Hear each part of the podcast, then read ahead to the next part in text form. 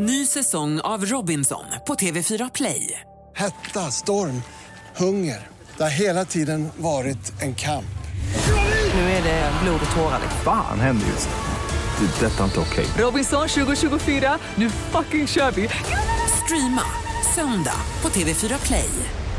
Men jag läser den bara som att jag läser en Du bok. Jag, jag kommer inte ha någon inlevelse. Det är bra. Så inte behöver göra något skådespel. Men precis, kan du göra det som Margareta Krook? ja, precis.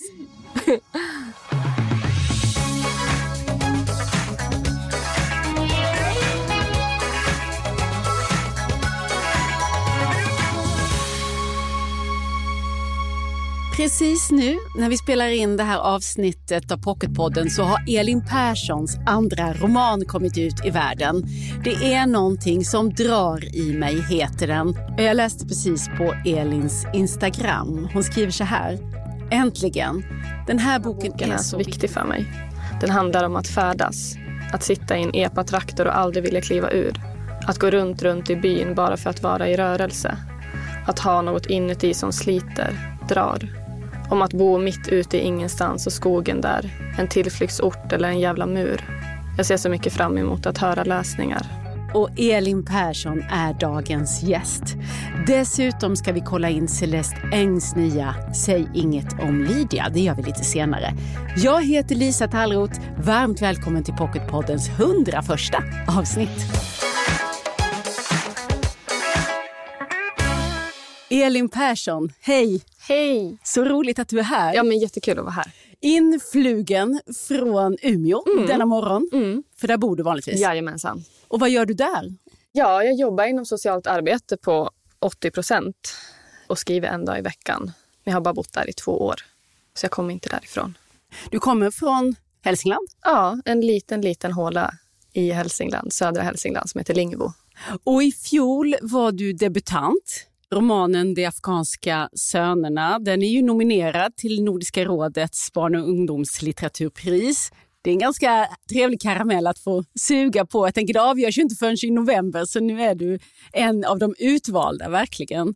Och den har ju eh, hur som helst fått väldigt mycket fin uppmärksamhet och bekräftelse och fina recensioner, den historien. Men nu är det en annan berättelse som ligger här på bordet. Jag vet inte om du tycker det har gått snabbt emellan, men att debutera ena året och komma med roman nummer två redan nästa år, det är ganska högt tempo. Tycker du Ja, jag, jag tycker faktiskt att det gick, gick undan med den andra. Mm. Jag vet inte riktigt varför det blev så. Men, men jag tror att eh, ibland så hamnar jag i stadier där jag behöver skriva ur med saker. Och då går det i väldigt högt tempo. Och det här var liksom en sån bok. Och så råkade De afghanska sönerna också vara en sån bok. Men sen tänker jag att det kommer kanske komma böcker som tar längre tid Okej. att skriva tror jag. Eller så är det här ditt modus. Det Det skulle vara underbart om jag kan liksom hålla på ett år för sig. Liksom. Ja. Titeln här, det är någonting som drar i mig. Varför heter den så? Ja, alltså jag tänker att det summerar eh, grundkänslan i boken och det summerar också en känsla som jag hade när jag växte upp liksom på mindre ort. Att det tog ganska lång tid för mig innan jag kunde liksom andas ut och känna mig trygg någonstans. Utan jag hade hela tiden någonting som slet i mig, som liksom ville någon annanstans. Och det ville jag skriva in i romanen för jag tror att det är många som bor på mindre orter som kan känna igen sig i just den känslan. Och jag tänker att det både är, alltså det är både en ångestfylld känsla men det kan ju också vara en ganska positiv känsla. Alltså en längtan iväg till någonting större liksom, och finare. Så. Det finns en spänning i Mm. den. Och huvudpersonen här det är 13-åriga Andrea. Hon bor ensam med sin mamma i just ett sånt här litet samhälle ute på landet. Av den där storleken så att när hon sen ska börja högstadiet efter sommarlovet då kommer hon att behöva åka buss till högstadiet som, som ligger i stan då en bit bort. Och ända tills det dök upp en älv i berättelsen så var, var det här i mitt huvud en skånsk liten by. Men den kan ju förstås ligga precis var som helst. I Hälsingland till exempel, Ja. där du kommer ifrån. Eller någon annanstans i Sverige, tänker jag, om det inte vore för den där älven då. Men den här typen av platser och kanske Andreor, en Andrea, finns det kanske i varenda en av de här byarna. Mm, jag tror det faktiskt. Ja. Och för att presentera henne kan vi inte läsa ett litet stycke ur boken, eller du ska få läsa ett litet stycke ur boken. Du ser som jag markerade där. Mm. En dag skulle jag också stå i klungor med färgat hår. Vara på väg någon annanstans. Långt bort från den här skiten. Folk skulle undra vart jag tagit vägen. Och sedan, längre fram i tiden, skulle jag komma tillbaka och jag skulle vara någon annan då. Ingenting av mig skulle finnas kvar. Jag var någon man undrade vem hon var. Och när jag sa det är jag, Andrea, skulle de bli förvånade. Säga jaha, är det du? Vad annorlunda du ser ut. Och jag skulle le och försvinna för jag hade någon annanstans att vara. Jag gick längs grusvägen, vidare över broar, sjön som låg stilla, den nedlagda skobutiken, frisörsalongen som gått i konka och sedan kom jag till åkrarna, det som sträckte sig vida på båda sidor. Och Andrea, vad tycker du mer att vi behöver veta om henne och hennes liv? Jag tänker att man behöver veta att hon och hennes mamma blev lämnad av Andreas pappa ja, men ungefär ett, två år sedan innan den här berättelsen tar fart. Och att eh, hennes mamma eh, har jobbat som sjuksyrra i byn men har blivit utmattad och av med jobbet och är som utförsäkrad. Och eh, ligger mest i en soffa hemma i deras hus. Och huset håller på att förfalla kan man säga. Och det som jag också tänker att man behöver veta är att hon, ja men hon har en väldigt nära vän som heter Anja som är hennes tryggaste punkt egentligen. Eh, men som hon börjar glida ifrån. Och det är som ramen för berättelsen kan man säga. Och Anjas liv och förutsättningar är ganska annorlunda mot eh, Andreas. Ja, hon har en helt annan familjesituation och en mamma som är väldigt eh, på. Mm. De är kanske varsin extrem de här mammorna. Den ena bryr sig inte alls och den andra, den andra bryr sig väldigt mycket. Ja, men precis. Ja. Jag tänker att det är väl också så det känns också när man är i den åldern. Ofta att det är liksom antingen, antingen eller. Det är aldrig lagom. Nej. När dök Andrea upp och skulle bli en romanfigur för dig? Hur kom hon till dig? Men hon kom faktiskt till mig när jag gick på Jakobsbergs folkhögskola och vi skulle skriva, eh, testa att skriva på för unga vuxna. Så det var samtidigt som jag skrev för de af afghanska sönerna. Den skrev den. Och den karaktären satt liksom kvar i mig ganska länge. Så när jag hade skrivit klart de afghanska sönerna, då hoppade jag direkt tillbaka på det spåret. För det fanns en väldigt tydlig röst i det liksom manuset, eller det jag skrev redan från början. Och det var den här liksom jättespydiga, kaxiga, unga tjejen från en liksom mindre, men en mindre ort någonstans ifrån. Och vi ligger som läsare ligger vi ju precis i Andreas blick. Det är ju 13-åringens perspektiv. Vi vet varken mer eller mindre. Mm. Och jag tänkte det där att, att helt um, stänga ute din egen vuxna person, att bara vara 13 år. Hur gjorde du det? Men det, det är det som jag tycker är absolut enklast.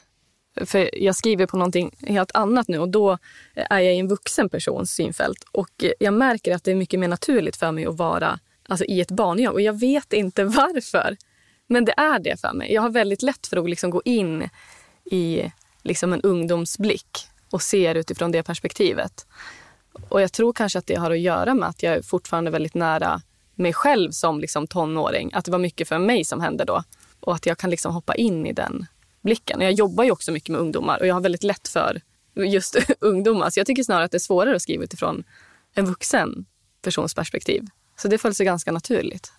Ja, för du har ju tillgång till många andra perspektiv också egentligen. För som du sa här, du jobbar med socialt arbete. Du är, du är utbildad socialantropolog. Bara det är ju ett perspektiv mm. på vad som händer i en grupp och med människor. Och... Um, och i din tidigare bok De afghanska sönerna, där använder du en hel del av de erfarenheterna, till exempel av att ha jobbat på mm. ett HVB-hem som, där den romanen utspelar sig och huvudpersonen är en anställd på ett HVB-hem. Och sen är du vuxen också, det är ytterligare ett perspektiv. Du är 28 år nu, du har 28-åringens perspektiv på det här livet, tonårslivet. Eh, så ehm, vilka erfarenheter eller upplevelser har du, tänker du att du har använt i skrivandet av den här romanen? Ehm, dels har jag använt mycket erfarenheter från att jag själv är uppväxt på glesbygden eh, och de olika karaktärerna som jag, som jag har fått syn på där och som har följt mig. Eh, sen har jag också använt ganska mycket från ja, med mitt yrkesliv. Det blir mycket så när jag jobbar med socialt arbete. Jag möter ju mycket misär och mycket människor som har hamnat på utkanten av samhället på olika sätt. Eh, och i den här romanen så är det ju ja, med fokus på unga tjejer egentligen, eller specifikt Andrea. Och jag har träffat väldigt många Andreor eh, när jag jobbar både på HVB-hem eh, och när jag jobbar på kriminalvård som jag gör idag eh, så möter jag ju de här tjejerna hela tiden. De som är liksom, har någonting som drar hela tiden i dem. Och vad tänker du att det är som drar? Det, det vet jag ju faktiskt inte. Men jag tänker att det är framför allt en, en rastlöshet, tror jag. Att vilja någonting mer och att inte nöja sig med att spela basket en kväll utan att liksom dras till det som är lite mer farligt, kanske. För det är det som händer med Andrea, att hon, hon dras ju liksom till... Hon vill dricka alkohol, och hon vill röka, och hon vill testa sex. Men för Anja, hon, hon längtar inte efter något av det där. Hon, är ganska liksom, hon sitter lugnt i båten. Den jämnåriga kompisen. Precis. Mm. Hon, hon tycker att det är trevligt att spela, spela basket en kväll. Och hon känner inte att det är någonting mer som drar. Hon kan åka hem sen. Men Andrea vill ju hela tiden vara kvar på byn för att se om det är någonting mer som kommer att hända. Så. Och när du då som vuxen tittar på den här tonåringens längtan, detta som drar. Har du liksom blivit klokare på vad det där handlar om? Själv? Ja, jag tror... Alltså I skrivandet så har jag ändå fått syn på hur otroligt stark Andrea är som person och att hon klarar mycket mer än vad hon tror. Och Det var jag kanske inte beredd på när jag började skriva. För jag, jag tänkte mycket på liksom de här husen som finns alltid på små orter där det är jättemycket bilar och där det är ganska misär. Och i, ja, på såna här glesbygdsorter så går det alltid mycket skrönor om såna här hus. Det står gamla skrotbilar ja. på, utanför tomt, på tomterna. Precis, och barnen är lite skitiga och sådär. Och jag ville liksom gå in i ett sånt hus och vara där och se liksom vad är det för person som, som bor där. Och då tog jag ju mycket av mina erfarenheter av att träffa sådana tjejer när jag har arbetat med socialt arbete. Och eh, ja, men då kunde jag se en väldigt liksom, stark person som har jättestark drivkraft och som när Andrea tar sig därifrån kommer troligtvis kunna komma ganska långt. Så det fick jag syn på. Det var väldigt fint i skrivandet tycker jag. Är det en positiv kraft ändå? Det här Både att vilja och. någonting annat? Ja, men det kan ju också leda till väldigt destruktivt beteende om det är fel saker som drar igen. För, för jag tänker att hon är väldigt nyfiken. Hon hoppar in i en bil med Alex som har en epa utan att hon känner honom överhuvudtaget. Utan hon tänker så här, ja men varför inte? Vad har jag förlorat?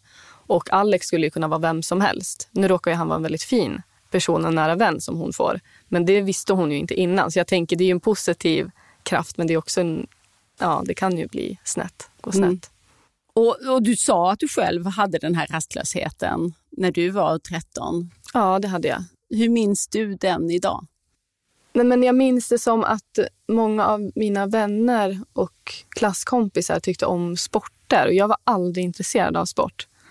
Eh, men jag var jätteintresserad av eh, ja, men att skriva eller resa och sådana saker. Men det fick inte plats riktigt där jag kom ifrån. Och då kände jag mig väldigt liksom på, nästan på sidan av liksom den här lilla orten. Som att man inte ingick i den här gemenskapen på något vis. Eh, och då möter man ju på andra som inte heller känner sig involverade i den här gemenskapen. Och då blir man som lite runtdrivande folk som möts på byn och som liksom dricker lite öl istället. Och som andra ser på som ja, men kanske bara, jag vet inte, folk som driver runt och inte har något bättre för sig. Men det var ju också en väldigt fin gemenskap den där som blev med människor som inte hörde hemma liksom, i det andra. Ja, för det är det jag lite grann funderar på. Vad skulle man kunna erbjuda Andrea? Eller kan det få vara så här? Alltså, jag, tänker att det är en tid i livet man bara måste ta sig igenom också. Mm. Jag vet inte om det hade kunnat finnas något annat, men hon hade ju behövt vuxenstöd. Så är det ju för henne, för hon är i en väldigt utsatt position med sin mamma. Att hennes mamma klarar knappt att ta hand om henne. Eh, och det är ju andra personer i byn, eller alla personer vet ju om det här i byn, eh, hur hennes mamma har det. Men det är ingen som riktigt hjälper dem. Och det är väl det som hon hade behövt för att få någon slags trygghet, tänker jag. Precis, för det är ju den andra delen i berättelsen. Det är en berättelse om tonåringens längtan bort, men det är ju också en historia om en människa som har fallit igenom, tänker jag. Ett skyddsnät som, som i alla fall haft stora hål. Eh, ska vi kalla detta för en, en klasskildring? Ja, det kan man göra om man vill. Det var inte min tanke när jag skrev den, men jag tror att det är oundvikligt för mig att skriva en berättelse där det inte liksom råkar glida in något klassperspektiv eller genusperspektiv. Och det var ett väldigt effektivt sätt liksom, att skildra Andrea och Anja tillsammans för att kunna visa liksom, varför Andrea blir som hon blir. Eh, och Det är mycket för att hon speglar sig ju hela tiden med sin mamma. Att hon är ju rädd för att bli som sin mamma. Hon vill ju snarare bli som kanske Anjas mamma som är chef för Arbetsförmedlingen i byn och som är liksom väldigt snygg och framgångsrik och sådär. Har läderstövlar, rock, sidenblusar. ja, precis. Så absolut är det ju på många sätt en klasskildring. Klasskillnaderna är, blir väldigt tydliga i en sån här liten by eftersom man vet allting om varandra. Tänker du på dig som en politisk författare? Nej, det gör jag inte. Nej, men jag är inte så intresserad av politik, men däremot är jag intresserad av sociala strukturer. Jag har ju en sån, eh, liksom ett starkt engagemang för socialarbete och, och så. Men just politik intresserar mig inte jättemycket. Det är ingenting som jag tänker på när jag skriver. Att det här ska vara politiskt på något sätt.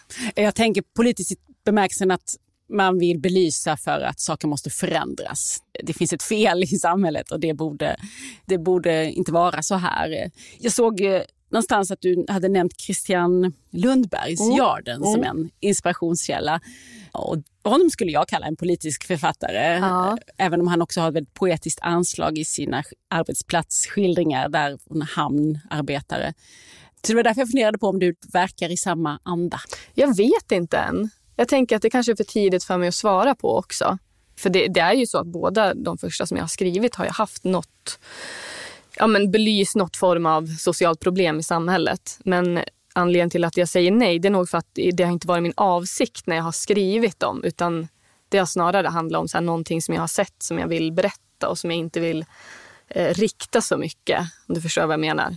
Jag vill inte att, det, att eh, människor ska tänka eller känna på ett visst sätt utan jag vill bara visa att så här kan det se ut på glesbygden. Och sen, sen eh, kan jag se att det kan tolkas som politiskt. Vi får väl se hur det blir framöver. jag, jag tror att det, det var väl ännu mer kanske sådana tankar kring din första bok, Ja. eh, De afghanska sönerna, eh, som ju eh, går dessutom i en väldigt aktuell politisk fråga, hur, hur Sverige tar emot ensamkommande unga från Afghanistan. Och, och makt och maktlöshet och gränserna för ett värdigt liv, det kan man väl säga är teman som du har haft i bägge de här böckerna. Mm. Mm. Ja, så kan man nog se det. Jag är liksom fortfarande så här reflekterar kring, kring det där. Men jag tänker att det var som med de afghanska sönerna också. Jag fick ju väldigt mycket politiska frågor kring den romanen. Och det tyckte jag var lite sorgligt på något vis. För det var det som jag ville skriva mig ifrån. Hur då?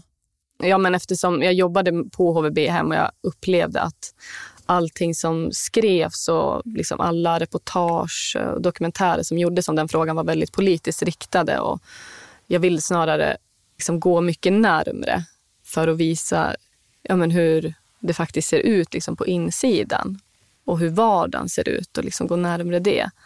Hur det är att vara människa, Ja, både, både den som ska vara en professionell mm, arbetande människa i den här situationen. Mm. Vilka gränsdragningar som ska göras då. Men Mm. också att vara människan, att leva med den osäkerheten mm, som eh, de här unga immigranterna har, mm, gör. mm. Ja, men väldigt, men, ett väldigt mänskligt eh, perspektiv Mm. i den boken och det är det ju också i den här. Så det, men men eh, du har sagt, har jag hört, att du skriver väldigt intuitivt. Ja. Jag tänker det, det jag, jag börjar förstå vad du menar med det men du, när jag hör dig nu. Men förklara ändå, vad, det, vad betyder det för dig att vara en intuitiv författare? Eh, Det betyder att jag aldrig har någon riktig baktanke med det jag skriver. Jag skriver aldrig någon synopsis. Jag bestämmer inte att eh, nu ska jag skriva en berättelse om Andrea som bor i glesbygd. Utan det är snarare att jag sätter mig och skriver och så helt plötsligt så börjar det forma sig eh, liksom karaktärer och jag ser en plats. Men jag, jag vet aldrig innan jag ska skriva vad det är jag ska skriva. Och när vet du det? Eh, det vet jag när jag har väldigt många scener och jag börjar se ett mönster. Men det är väldigt sällan som jag har koll på vad det ska handla om i början. Och jag skriver heller inte från, liksom kron kronologiskt från början till slut. Utan jag skriver jättemånga scener. Eh, och sen raderar jag också otroligt mycket. Jag friskriver nästan bara att jag sätter mig och skriver Hej, jag heter Elin, hej, jag heter Elin. Och så sen till slut börjar det komma andra ord. Och så liksom är jag i det flödet. Och hur blir det en sammanhållen roman av det här? Det blir det till slut på något konstigt sätt. Jag vet inte.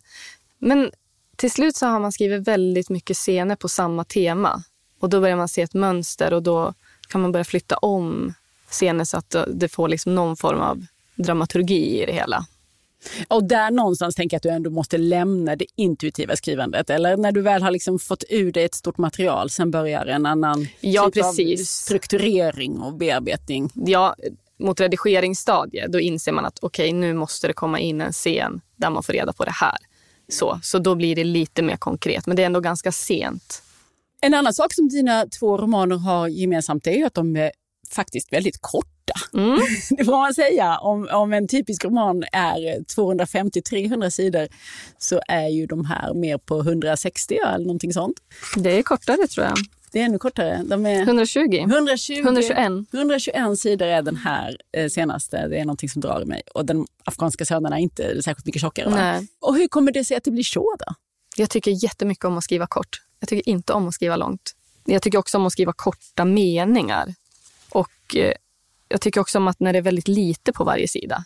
Jag vet inte varför, men jag dras mycket till det som är ganska sparsmakat.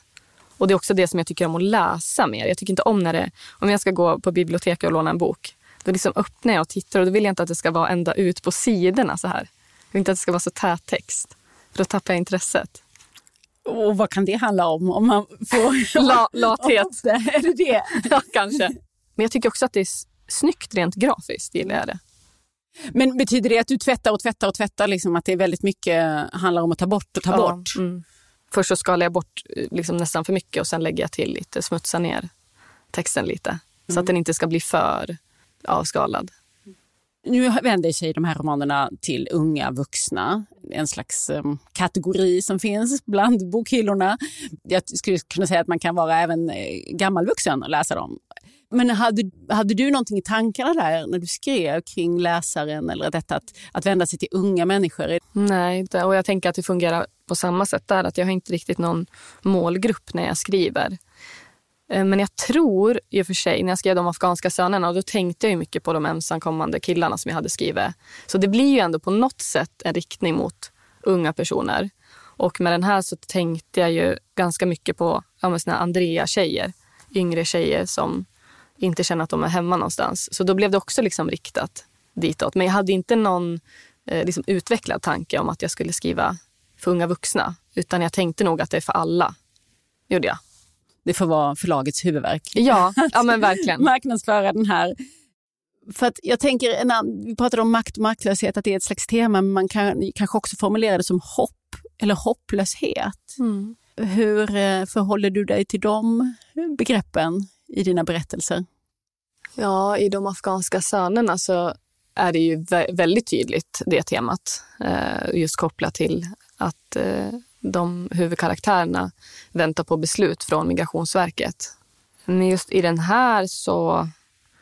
Jag tror inte Andrea känner så mycket hopp. Hon känner kanske mer hopplöshet. Jag tror inte hon tänker i de termerna överhuvudtaget. Hon vill bara att dagarna ska gå egentligen. Och hur får hon dem att gå? Ja, hon eh, färdas hela tiden. Hon tycker inte om att vara stilla. Utan hon går, hon åker epa-traktor. Hon vill hela tiden liksom vara på drift. Så där. Och så fort hon stannar upp så börjar det klia i kroppen lite. Men när du har format din huvudperson då, du får ju ändå bestämma hur du ska gå för henne. Mm. Är det svårt att veta hur, hur du ska låta det gå för Andrea? Ja, det var det. Det var svårt att veta hur länge vi skulle vara kvar med henne. Om man skulle vara kvar en längre stund, för nu blir det väl kanske ungefär ett år. Ja, det slutar ju innan i alla fall högstadiet börjar. Precis.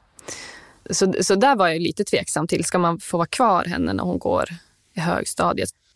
Eh, men jag, jag var lite osäker på det. Och sen lär man också fundera på när man skriver eh, vad själva syftet med berättelsen är, eller vad man ska säga. Hur man ska knyta ihop det. Och eh, jag märkte mot slutet att, eller Andrea gärna ville bli sedd av sin mamma. Och nu ska inte jag spoila slutet. Men det var någonstans i mammarelationen som jag ville sluta berättelsen. Mm. Skulle Andrea kunna ha hjälp av att läsa? Hon gör inte det, som du skildrade i, eh, i den här berättelsen. Så är hon inte en läsande person, men skulle hon kunna vara det? Hon är för rastlös för att läsa. Jag gissar att du var en läsande person. Nej, var. jag var inte det. Jag, jag läste inte böcker förrän jag blev typ 22. Hur kommer det sig? Jag hade någonting som drog i mig. jag ska... Nej, men jag hade inte tillgång till det. Vi hade inte så mycket böcker hemma. Vi läste inte så mycket i skolan heller. Jag gjorde två bokrecensioner liksom, ja, men under hela min uppväxt och på gymnasiet. Och jag vet att den första var på Linda Rosings självbiografi och min andra var på är det Caroline Gynning som har skrivit en självbiografi. Ja, men det var två av ja, men Big Brother-tjejer. Så det var liksom min, så min läsning såg ut under uppväxten. Jag var inte intresserad, tror jag. Och det fanns inte tillgängligt. Hur hittade du till böckerna? Eh, det gjorde jag i och med att jag började studera på Jakobsbergs folkhögskola, skrivande. För jag har ju aldrig varit, alltid varit en skrivande person. Men däremot inte en läsande. Och eh, när jag gick på Jakobsbergs folkhögskola så sa de hela tiden att man måste läsa för att kunna skriva. Det sa de om och om igen. Så då tänkte jag att ja, jag kanske ska testa. Och då fastnade jag. Men då tror jag också att jag var mogen för det och liksom mottaglig. Så du skrev genom din uppväxt, men egentligen utan förebilder så att säga. Mm. Och hur kom det sig att, det, att du ändå hittade till det tror du? Jag tror att det är mitt eh, liksom, sätt på något vis. Jag har alltid haft ganska svårt för eh, att prata och sådär om jag upplever liksom, något jobbigt i mitt liv. Eh, så jag började skriva när mina föräldrar skildes. Eh, jag tror faktiskt att jag fick den dagboken av min mamma när de skildes. Eh, för att liksom kunna skriva av mig lite. Och då var jag bara helt besatt av pennan. Och sen har jag skrivit dagbok och sådär sen dess. Så, så fort det har hänt någonting jobbigt så har jag liksom suttit fastklistrad. Men kunde det hjälpa mot rastlösheten? Mot ja. det som drog i dig? Mm, det är det bästa. Så det kanske Andrea hade behövt. Men när du sen började läsa, vad var det för slags upplevelse? Ja, men det var ju jättehärligt. Jag kommer ihåg att vi hade... Ja, men först hade vi ett block där vi skulle läsa klassiker. Jag hade, ingen, jag hade aldrig läst någon klassiker överhuvudtaget. Eh, så då skulle jag få läsa Lolita. Eh, och det var en jättestor upplevelse att liksom läsa en sån typ av bok. Och, och liksom se vad ja, men böcker kan göra med en och väcka för känslor och sådär. Eh, och sen så började jag läsa ja, men kanske böcker som var mer likt det sättet som jag skrev. Och det bekräftade ju mig mycket i att ja, men så det är det här, så här jag vill skriva. Och det var kanske mer när jag läste ja, Sara Stridsberg eller Beate Grimsrud. Att jag, jag tyckte mycket om dem som bröt mot regler på olika sätt i skrivandet. Och där det inte var så liksom, strikt och mycket text på sidorna och sådär. Mm. Det är ganska kaxigt ändå, tänker jag, att uh, satsa på en skrivarutbildning. Och, uh, man skulle ju kunna ha, liksom, känna sig osäker och ha dåligt självförtroende om man inte har varit i textvärlden så mycket. Mm. Tycker du själv att det var liksom en modig, modig handling? Eller? Ja, nu tycker jag det. Men då tyckte jag inte det. Men jag förstod ju hur otroligt ja, men icke-bevandrad jag var bland litteratur när jag började där. För där upplevde jag att det var många som snarare kanske var mer intresserade av litteratur och läsa än vad de var i skrivandet. De hade läst större delen av livet men kanske kommit på senare att de ville skriva. Så det var helt tvärt mig. Och jag fick ju också en sån känsla av att nu måste jag verkligen läsa litteratur för det här är jättepinsamt att jag inte har läst någonting. Men jag tror också det är, alltså det är också ganska befriande. För att det betyder att jag har liksom hittat mitt uttryckssätt liksom för länge sedan utan att det har blivit påverkat från andra håll. Jag tänkte på det, vad Andrea hade kunnat vad som hade kunnat hjälpa henne. Och då tänkte jag just på den, i min värld, då ganska självklara möjligheten att komma ut i världen genom att läsa ja, eller, eller skriva. Vad fint att du är så lösningsfokuserad. jag vill gärna hjälpa Andrea. ja. Nej, jag tror att det kommer ordna sig för henne. I min värld kommer det ordna sig för henne. Ja, jag tror också det. Jag tänker också att hon skulle kunna bli väldigt intresserad av motorer. För att det, hon tycker väldigt mycket om bilar och sådär. jag tror att det skulle kunna bli ett starkt intresse för henne som skulle kunna lugna henne. Vad är, det, vad är det med landsbygden som, som drar nu då? Nu verkar det som att du längtar tillbaka till den. Ja, verkar det så? Ja, men jag gör ju det. Jag tänker att det är väl anledningen till att den här boken kom till nu också kanske, är att jag funderar mycket på vart, ja, men vart jag vill bo och eh, ja, men om jag får barn, vart jag vill att de ska växa upp och sådär. Och det finns ju en dubbelhet i det, tänker jag. Att jag flyttade ju från eh, landsbygden så fort jag fick möjlighet. Och nu börjar jag vilja tillbaka lite för att jag kan se charmen i liksom mindre samhällen och liksom ändå veta lite om varandra och inte ha den här anonymiteten. Samtidigt vet jag hur det är att växa upp på ett sånt ställe också. Att det kan släcka mångas drömmar på något vis. Att man inte drömmer så stort. Ja, det finns en väldigt stor dubbelhet i det där. Och tänker jag med att allting läggs ner. Liksom på, där jag kommer ifrån så finns det ju i stort sett ingenting kvar. Det är en pizzeria som är kvar. Och det är ju tråkigt att se när skolor stängs ner och sådär. Spelar det någon roll då att världen har kommit närmre med hjälp av internet? Mm, jag tror ja och nej. Jag tror att man har ju tillgång till den andra världen på ett annat sätt, att man vet vad det är som händer. Det visste inte jag när jag växte upp. Liksom, vad, vad händer i Stockholm? Vad gör man där? Vad, vad gör ungdomar där? Jag hade ingen aning. Eh, så det vet man ju om. Men samtidigt kan ju det också göra att man känner sig ännu mer instängd, tänker jag. Att man förstår att man inte liksom är en del av det övriga samhället på samma sätt. Men med internet är det alltid roligare någon annanstans. Ja, Det är lite- så är det. Det är sant. Även, tror jag, även för tonåringarna i Stockholm. Ja, jo, det är sant. Något mer du har på hjärtat, Elin? Nej, jag tror inte det. Är det något mer du? Jag har tänkt lite grann på Charlotte. Jag tycker så illa om henne. Gör du det? Ja. Varför det? Jag tycker inte hon är snäll. Jag tycker inte Nej. hon ser vad som pågår, fast hon verkligen borde se vad som pågår. Mm. Mamman till Andreas kompis Anja, Mm. som då dessutom jobbar på Arbetsförmedlingen, så hon borde ju ha viss inblick i eh, liksom, hur livet kan te sig. Och ändå så, så fattar hon inte vad det är Andrea går igenom och vad hennes mamma går igenom. Hon är inte riktigt snäll mot Andrea. Varför är hon inte det? Jag tänker att hon kanske är det, men att man får se allting ur Andreas liksom, perspektiv. Och att det, det gör att man upplever vuxenvärlden som väldigt obehaglig när man läser. Men egentligen så kommer det flera personer som försöker på olika sätt att prata med Andrea, men hon skjuter ifrån dem och ser ju alla som idioter egentligen. Hon vill ju bara stänga in sitt rum och vara helt själv. Så jag är inte så säker egentligen på att Charlotte är så där hemsk som Andrea tror. Och att om Andrea hade ja, tillåtit Charlotte så kanske Charlotte hade hjälpt henne. Mm. Kanske. Det som jag tror det är att Charlotte försöker prata med Andrea mycket via Anja.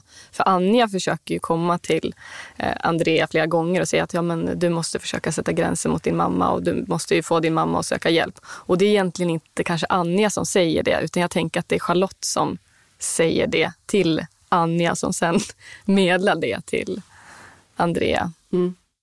Ja, det där har du fångat väldigt bra, att ligga i 13-åringens eh, blick och förståelse. Man får vara 13 år för en stund tack. när man läser den här och det är eh, blandade känslor att vara det. Så är det. Mm. Jag hoppas att det är många i alla åldrar som hittar till den här boken. För det är verkligen inte bara för 13-åringar utan också för deras föräldrar och eh, alla andra. Det är någonting som drar i mig alldeles nyutkommen nu av Elin Persson. Tack för att du kom hit till Pocketpodden. Tack så mycket. Nu är det så här att Celeste Enge har kommit med en ny roman. Jag tyckte ju väldigt mycket om den förra, Små eldar överallt och pratade här i podden om den med dig Johanna Hägerström som är förläggare på Albert Bonniers förlag. Och nu har hon kommit med en ny. Säg inget om Lydia heter den. Och du får berätta, vad lyckas hon lika bra som sist, denna amerikanska författare? Men det här, alltså Säg inget om Lydia, är ju inte en ny roman egentligen av Celeste Ng utan det är hennes debutbok. Aha, de har kommit i Ja, omvänd ordning på precis. svenska. Den kom ut 2014 i USA och det blev en sån här drömdebut. Eh, alltså en helt okänd författare som slår igenom, som får superfina recensioner, massa priser, hamnar på bestsellerlistorna. Eh, men den översattes aldrig till svenska då. Men så att, jag tror att många här i Sverige de har ju läst precis som du Små eldar överallt som ju verkligen blev en fenomenroman och verkligen älskat den boken. Liksom. Och nu då när vi gör hennes debutroman då vill jag ju faktiskt säga att personligen tycker jag det här är den bättre romanen. Oh. Alltså det här är en helt fantastisk historia. Nej, men Små eldar överallt det är ju amerikanskt 90-tal. Här är det 70-tal. Eh, det är en kinesisk-amerikansk familj, James, Marilyn och deras tre barn som det handlar om. Och mellandottern i den familjen, 16-åriga Lydia, hon är liksom föräldrarnas favorit. Man får inte ha favoriter, men de har en favorit och det är Lydia. Hon är begåvad. Föräldrarna upplever henne som liksom väldigt lyckad och populär. Men när romanen börjar, då är hon försvunnen och kort därefter så hittas hon död i sjön i närheten av familjens hus. Och det är liksom uppstarten på den här historien.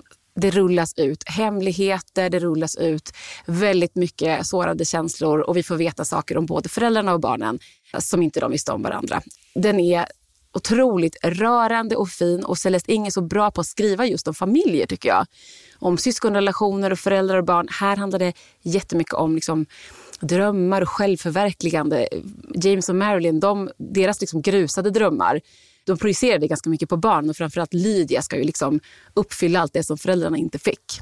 Eh, James han är kines-amerikan, alltid känt sig som en outsider. Marilyn var en väldigt begåvad eh, liksom läkarstudent som aldrig fick göra karriär och allt det här ska liksom barnen istället göra. Och det, det liksom blir en, en eh, tragedi till slut för, för familjen. Så det är efterspelet som romanen handlar om. Och eh, Celeste skriver hur bra som helst. Alltså hon, hon skriver verkligen eh, berättelser som växer tycker jag och blir allt mer övertygande. Otroligt skicklig är hon. I Små eldar överallt, där tryckte hon ju ganska tydligt på flera ömma punkter i det amerikanska samhället. Det handlade ju om rasism, det handlar om självgoda, liberala, intellektuella i ett tjusigt bostadsområde och vad som ändå kan röra sig under ytan. Fördomar man kanske inte vill kännas vid att man har och så vidare. Skulle du säga att hon är lite ute i samma ärende i den här eh, romanen? Men verkligen, alltså för, framförallt för James, pappan i den här romanen, så handlar det väldigt mycket om liksom, eh, rasismen under ytan i det här amerikanska samhället. Eh, rasismen mot eh, asiatamerikaner. Och det handlar också mycket om kvinnors rättigheter och möjligheter på, på den tiden.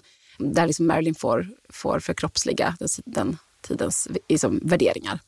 Säg inget om Lydia Celeste Ings debut alltså. Så hur kom det sig att det blev i den här ordningen för oss svenska läsare? Ja, men jag tror, alltså, vi plockade inte upp den när den här kom i USA. Av någon anledning så gjorde inget annat svenskt förlag det heller. Och sen läste jag Små eldar överallt. Alltså, jag blev chockad när jag insåg att men det är ju ingen som har köpt den. Jag var helt säker på att något annat förlag hade båda de här böckerna på G. Och så var det inte. Så då gjorde jag ett avtal på båda direkt. Men körde Små eldar först helt enkelt. För de hänger inte i sig ihop Nej, eh, på det gör något de inte. sätt. Men eh, det här, den här ska jag läsa. Det ska du självklart Lisa. Jag tyckte väldigt mycket om Små eldar överallt och vad vi också tryckte på då när vi snackade om den, det var ju vilken utmärkt bokcirkelbok det var. För att den eh, fanns så många olika perspektiv att vända och vrida på och inte självklart vems parti man tar och sådär. Är det här någonting för Ja, bokcirklar men det är också? samma sak här. Och det, det är det hon gör så bra. Som, som läsare så flyttas ju en sympatier mellan de här olika huvudpersonerna. Och man får väldigt mycket att tänka på och fundera mycket på sina egna, eh, liksom, hur man själv skulle agerat i de här situationerna som de hamnar i. Säg inget om Lydia, Celeste Ings roman finns nu på svenska och i svensk pocket. Ännu bättre. Ja. Tusen tack Johanna Hägerström, förläggare på Albert Bonniers förlag. Tack ska du ha.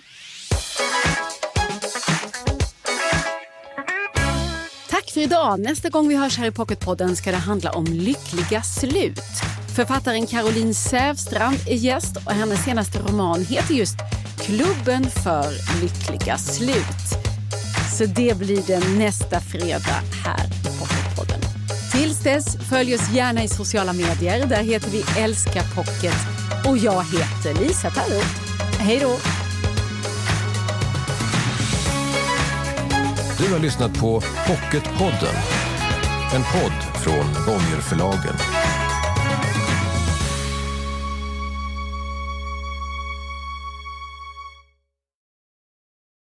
Ny säsong av Robinson på TV4 Play. Hetta, storm, hunger. Det har hela tiden varit en kamp. Nu är det blod och tårar. Fan händer just nu. Det. är Detta är inte okej. Robinson 2024, nu fucking kör vi! Streama söndag på TV4 Play.